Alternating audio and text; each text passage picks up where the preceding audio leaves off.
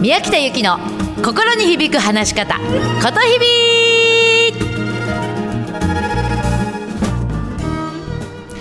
おはようございます。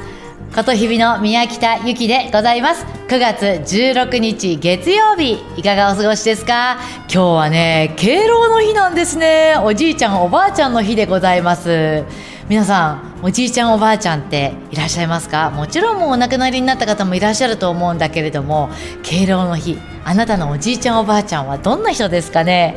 私のねちょっとおじおばあちゃんの話をここでちょっとさせてもらいたいの、まあ、私にはもうおじいちゃんもおばあちゃんももう全て亡くなってしまったんだけれども、えっと、私のね母方のおばあちゃん。のねちょっと話をさせてもらえる？あのね私の母方のおばあちゃんはねあの100歳まで実は生きたんですよ。であの当時は珍しいですね津田塾を出ていたんですね。であの私だからおばあちゃんに高校生まで英語習ってたの。おばあちゃん英語できたから。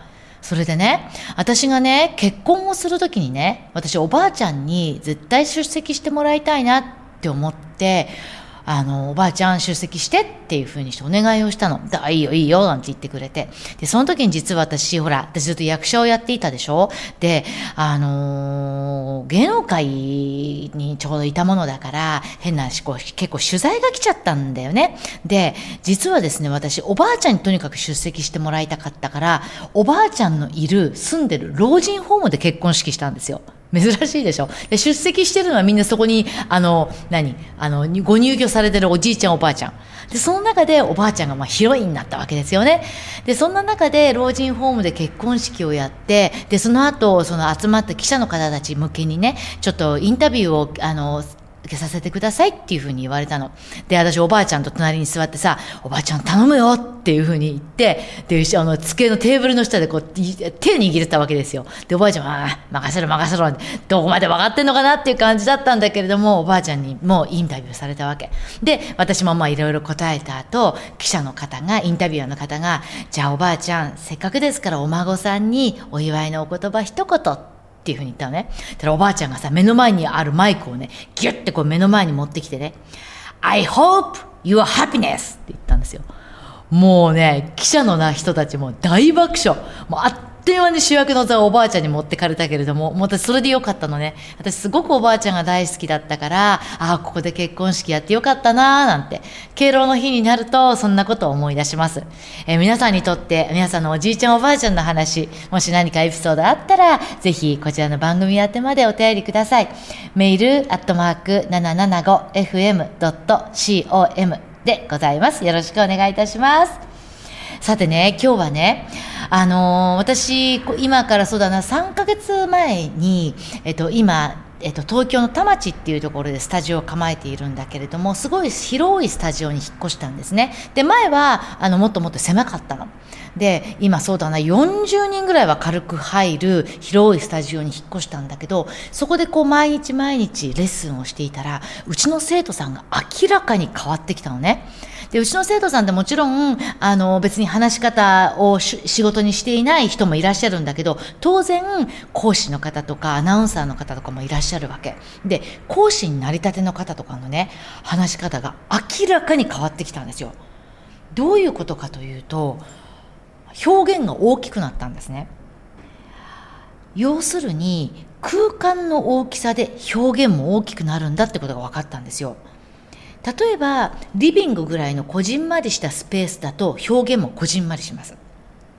2000人ぐらい入るような劇場用な劇場ぐらいのスペースだと表現も大きくなります。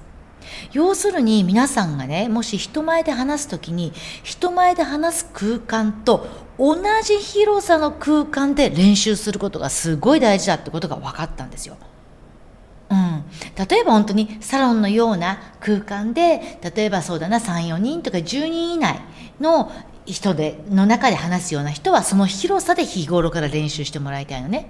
100人の前で講座するっていう場合にはその100人の広さで練習をしてもらいたい。その広さにね自分をなじませてもらいたいんですよ。これね役者で同じこと言えるなって思ったの。例えばねこんなことないかな。ずっとテレビで活躍していたテレビのでアイドルとかテレビの出身の役者さんが2000人ぐらいのミュージカルの舞台に立つとすごいなんかちっちゃくあの芝居がすごいこじんまりしちゃうっていうの見たことありませんか？逆にすごい舞台でもう活躍していた舞台役者さんがテレビドラマに出ると芝居が大きくてなんかすごいテレビからはみ出るようなオーバーな芝居に見えてしまうことありませんかね？これ両者とも空間の違いなんですね。うん、ぜひ練習する際には本番と同じぐらいの広さで練習をしてもらいたいなと思います。今ね、会議室とかホールとかでも区民センターみたいなところを利用すれば本当に安く借りれるから。でね、合わせてそういう広いところで練習するときには、その部屋の一番遠く、要するに客席の一番後ろから動画撮影をしてもらいたいのね。そして当然その動画撮影でそこに映る舞台上で喋るあなたの姿は本番の時に一番後ろのお客様があなたを見ている目なんです。なので、ぜひ必ず広い会場で話すときには、その一番後ろにカメラをセッティングして、あなたを映し、その撮影を必ず見るようにして、そんな風にして空間になれる練習をしてみてください。うん。あとね、全然話変わるんだけどね。まあ、うちはもちろん話し方教室なんだけれども、すごい心っていうものもすごく大切にしているの。なぜなら、心に響く話した方だからね。で、そうするとね、最近ね、こういう人が特に多いんだ。あの人は私のことちっとも分かってくれない。もっとこうしてほしいのに。どうして理解してくれようとしないんでしょう。もっと私の話を聞いてほしいって。こういう状態に陥る人っていないかな。もうもちろん私もあるんだけど。でもねこういう時ってものすごいエネルギー消耗するんだよ。これってね最初とかそんな時にはそんな自分そんなつもりなくっても全部相手を変えようとしてる言葉なんだよね。あの人ちっとも分かってくれない。もっとこうしてほしいとかもっと私の話を聞いてほしいって。うん。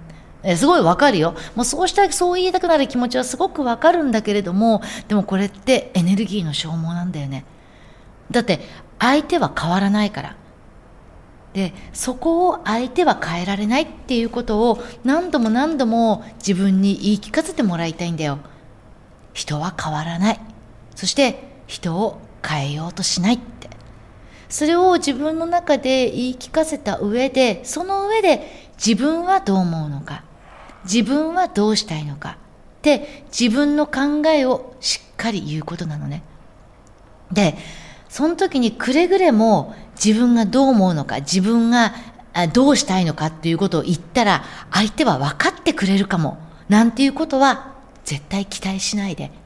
だって人は変わんないんだから。いい？あなたの思いを、あなたの思いをね、その思い通りにする方法はね、一つじゃないんですよ。たとえ目の前にいる人を変えなくても思いが叶うことってあるのね。大事なことはあなたがどうしたいのか。そしてあなたはどう思うのか。それをね、声に出して言うこと。もしそれが分かんなかったら最初書いてみて。とにかく文字ベースにしてアウトプットしてもらいたいんだ。で、声に出して言えるようになるとね、自分はどうしたいのか。私はこう思うってどう思うのか。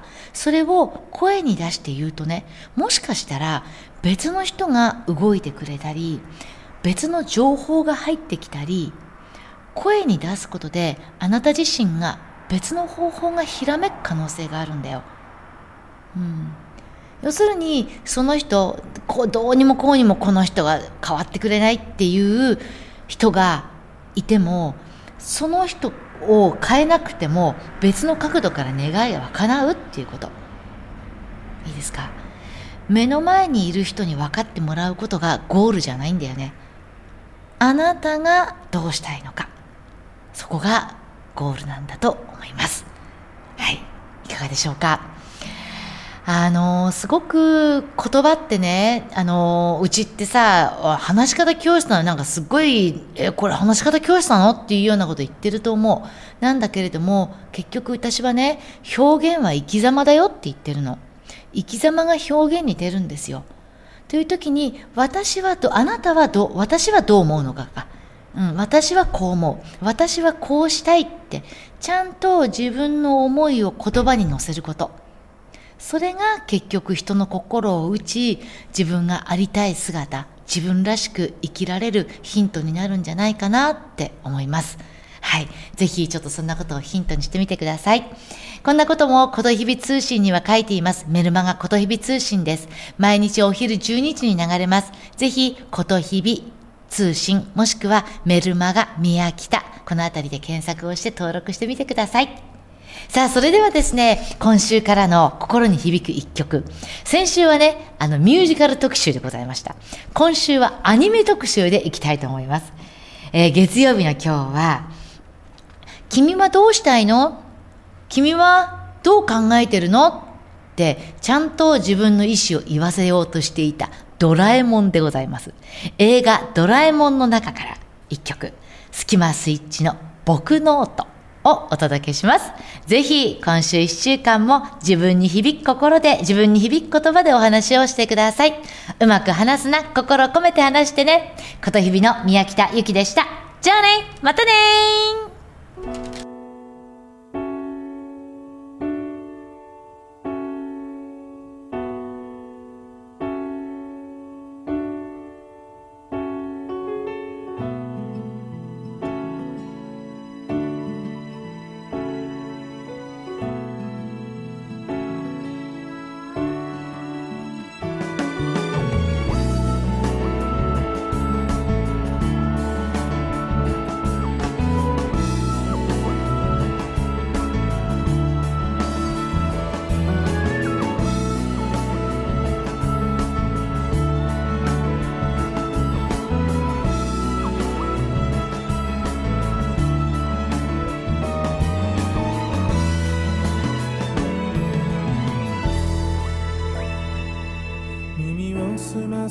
かすかに聞こえる雨の音。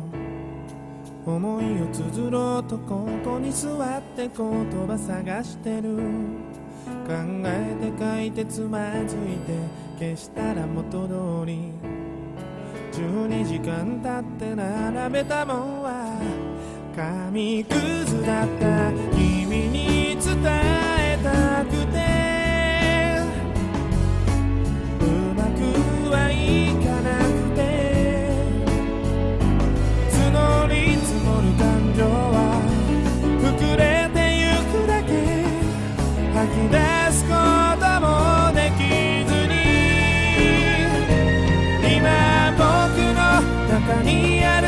言葉のかけら喉の奥鋭く尖って突き刺さる綺麗じゃなくたって少しずつだっていいんだこの痛みをただ形にすんだ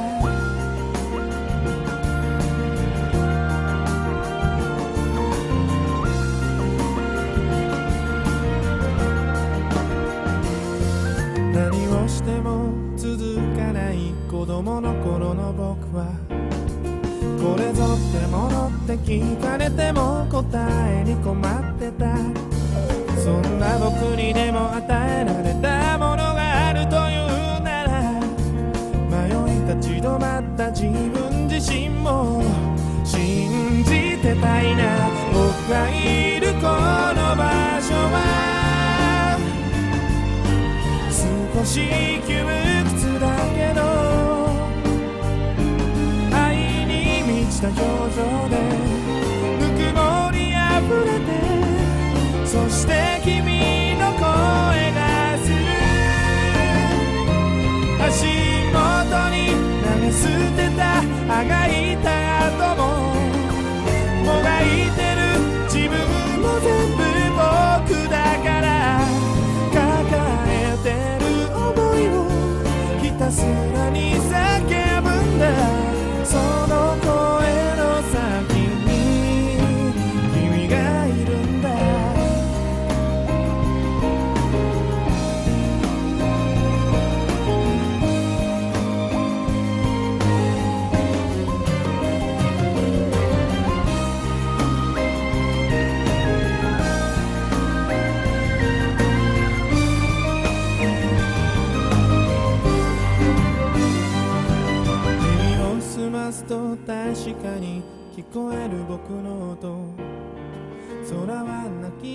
雲が切れてく